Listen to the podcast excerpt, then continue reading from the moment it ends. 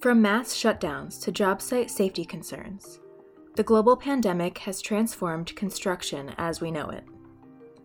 As the AEC community continues to navigate this unprecedented situation, we're sitting down with construction leaders from around the globe to hear how they're responding to these evolving circumstances. Welcome to STO Building Conversations and Episode 4 of the COVID 19 series. Welcome, everyone. My name is Caitlin Tracy, and I'm the Director of Project Administration for Pavarini Northeast. Pavarini is part of the STO Building Group located here in Stamford, Connecticut, and today I'm talking to Brian Boyce, Pavarini's Director of Operations. Brian and I worked together through the many challenges of COVID 19, and today we'll be discussing what it was like to continue working and building through the early stages of the pandemic.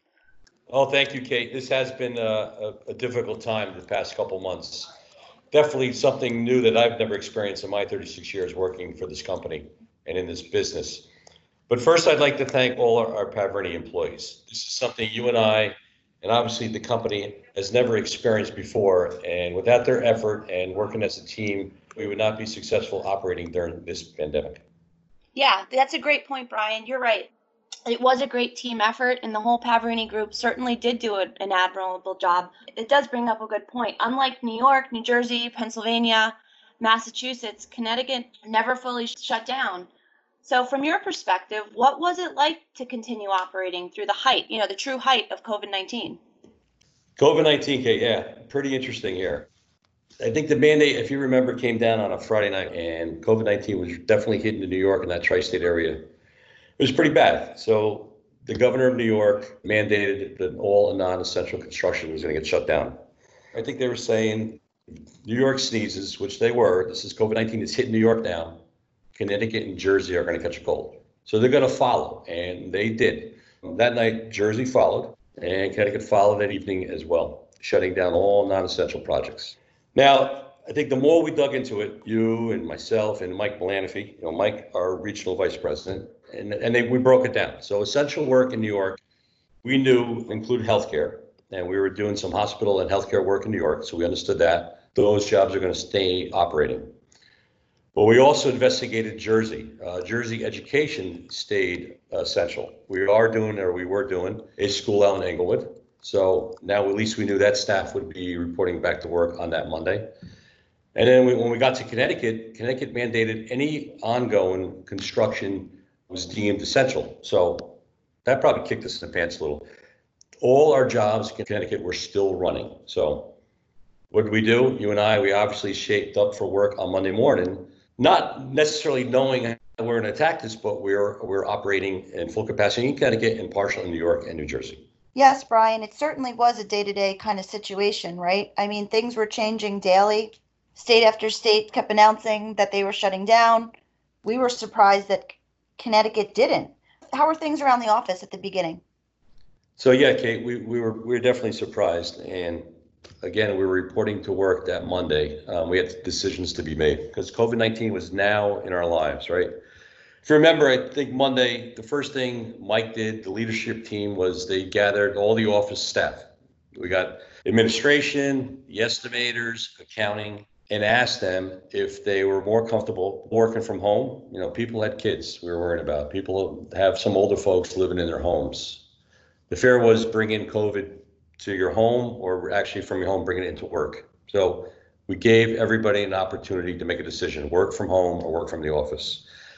And I think, Kate, if, if you recall, I would say 99% of the staff elected to stay in the office. When you walked in the office that Monday, the building started to to change. You know, they put out a lot of signs. There was definitely cleaning stations. We did have social distancing. We tried to separate people at the coffee stations, so they they saw we were reacting right away, and then that was, I think, the comfort level that really decided for the majority to come to work on a daily basis. Now, at the same token, we had to make a decision, Mike and I, on the field staff, our supers, our managers, and some of our laborers. And I think the best decision we made was keeping all that manpower reporting directly to the projects and just reporting in. Uh, obviously, we would speak to the managers and the supers each morning, check their manpower, check for any exposure from the staff or people on the job. So that worked out well. We separated the office right from that first week and all that field staff. And it was just communication reporting in via phone calls or go to meetings, really defining everyone's role and what we were doing out there on a daily basis. Absolutely. It was certainly challenging. And I think that the key was Pavarini's main priority was the safety of our staff. Um, so I think that's why people felt comfortable coming in, Brian. Um, you guys really did a phenomenal job reacting on a day to day, case by case basis. Again, good point. We were talking to our supers and managers on a daily basis every morning, reporting in. We did have protocol from corporate on how to handle any exposures, you know, because this is obviously all new to us. Anything that came down from CDC or from OSHA. For instance, you know, a contractor is exposed at home or somewhere to COVID and he's bringing it into the job. How do you monitor that? How do you react? Do you shut the job down? Do you clean it? Do you fog it? All these, you know, items we didn't even know if they were feasible. Did they work? But we had to introduce them. Temperature scanning. We bought a scanning device. We scanned all the contractors arriving on the project. Um, social distancing. How do you treat masks? How do you treat when uh, manpower on lifts together? Do they wear shields? And proper wash stations. Obviously, being a little more proactive uh, now that we had our feet wet, we knew what to anticipate. It kind of helped and encouraged the manpower to go to work that given day, knowing they were working on a clean site. Yeah, you're right. You were operating with a number of guidelines, right? We had our corporate guidelines, we had OSHA guidelines, you had the CDC, you had to look at the New York State guidelines, you had to look at Connecticut guidelines, Jersey guidelines, so that there was a lot of information out there. So to know and, what actual ones to follow was a bit of a challenge. Right, and we had to make a decision on a daily basis given the job decisions had to be made. And we learned from week to week, we were making different decisions, I think, as we got a little more more exposure, more knowledge of what we were up against. Right, right. And then the other thing I'm sure, Brian, you had to deal with was as the surrounding states were shutting down, did you run into any kind of issues as far as labor supply from subcontractors, maybe material supply? Was there issues with that or transportation? How did that affect our jobs? Well, it was interesting because you would think that, yeah, our jobs are active. There was a lot of manpower at home. You would think you'd be able to man projects, but it was actually the opposite. And hate to use the word, but we were limping along. You know, we had to gear jobs back up. Even though I had the manpower, there was a supply chain problem now. You had manufacturing plants in the tri-state area and in Pennsylvania that were supplying our jobs were shut down. So, you know, I'm managing manpower. I'm managing with the material I have on the job only, and we were lacking material. It's, it's just now extending the projects, and that's what we're facing. Right. So I also noticed in like many of the other industries, COVID forced us to adapt in order to continue meeting our project requirements and our client needs, right? Can you talk a little bit about some of the innovative solutions that Pavarini has been leveraging during this new normal? Well, we know that from when the pandemic hit, all our clientele, our consultants, architects, everybody's now working from home. So you have this problem. How are we going to communicate with everybody? I know the team initially we established go-to meetings to get on the phone converse with the client, with the architect, kind of convey or ask any questions, because we're still out in the field building the project. Now, we have a Matterport camera. In the past, I've experienced where we shared uh, Matterport through presentations, scanning some existing spaces. So I figured, why not try it here? What we did is we picked a job was pretty busy at the time. It's a base building project, so I scanned the entire building interior. It scanned the obviously anything that's roughed in above the ceilings, and still during the course of construction. Scanned all partitions, the facade, and it was pretty neat because by doing this, uh, scanning your rooms, your open areas, you can basically see the progress of the project. We scanned it for this particular job. I think we did it once a week. We shared a link and the client was able to see the progress. What was great about that was through Matterport, the 3D scan, the digital scan, we were able to do our finances. I was able to bill, and everyone can see the progress on the job. The client was actually able to take that tool um, and create project reports, field reports, to respond back to us. Hey, check this, check that, and it worked out great. So we ended up introducing a pretty neat tool to communicate with the client and the owners as we progress on the project. You know, we're in the field, but everybody else is in go-to or they're at home, but at least they're seeing the progress.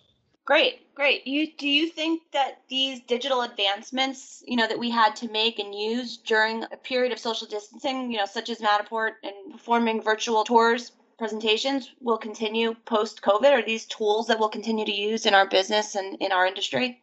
Uh, Kate, I definitely think so because you know, late March when this all started to today, we have been doing interviews and they're not in person anymore. There's obviously online. And to give you a, a perfect example, we had an interview with a consultant out from Chicago. We were pitching a job in Greenwich, Connecticut. So we proposed let's use Matterport, similar to what I did out in Jersey. I can scan your space. I can show you progress. We'll scan it weekly. I can scan it once a month. And with Matterport, because it's 3D and digital, you'll see partitions in place, progress, anything above the ceiling. You can obviously it's scalable. You can see what I'm building above the ceiling. They bought into it, and I think for that particular presentation, that definitely secured us winning that project.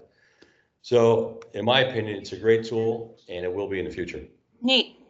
So, as we had said earlier, construction pretty much paused across the Northeast except for Connecticut. When it was time for the other STO offices in the tri state area to remobilize, did they turn to you in Pavarini Northeast for advice?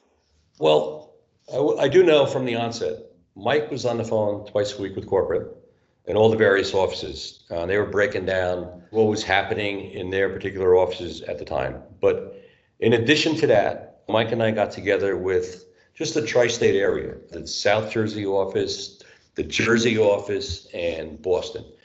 Knowing that Jersey was partially open with essential work, we know Boston was completely shut down, and then us, Pavarini, we were operational, really in Connecticut and then partially in the other offices. So sharing information was a great idea. Boston, they kind of brought to the table shutting down projects. They shut everything down, they had a protocol in place, and they shared it. If you recall, Kate, Mike designated us to establish a COVID task force, and we did. Grabbed a couple managers and two estimators, and we established a team. We were going to sit down and write our own COVID plan. You know, we had access to CDC and a lot of their information. We had access to OSHA. We had a lot of information from corporate, you know, like protocol on how to react uh, when guys got sick or, or contractors got sick or were exposed. So with all this information, we built a COVID plan. We wrote it in three weeks and we kicked it out. I shared it with Boston. They thought that was a great tool to have. And once we kind of like finalized it, edited it, and really shared it with our team, clients got wind of it.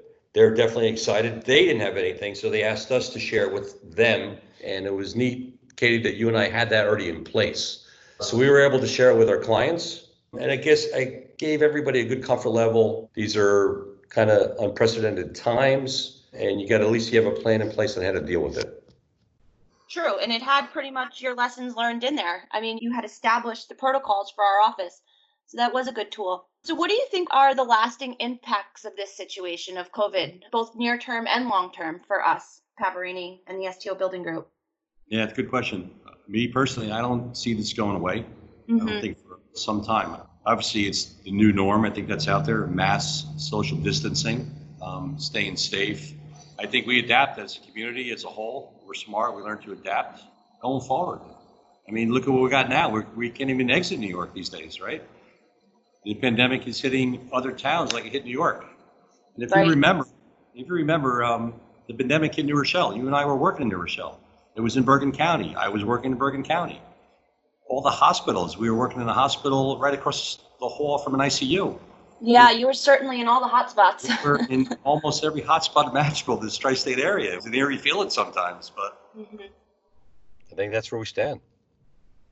Well, Brian, that's all I have um, for today. I appreciate you joining us um, and answering some questions on on COVID. Well, Kate, thanks for having me today. It was pretty neat talking about this conversation. I'm sure we'll be talking about it in the future.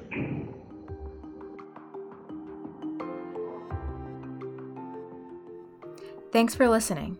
For more episodes like this, you can find STO Building Conversations on Spotify, Apple Podcasts, and the Structure Tone website.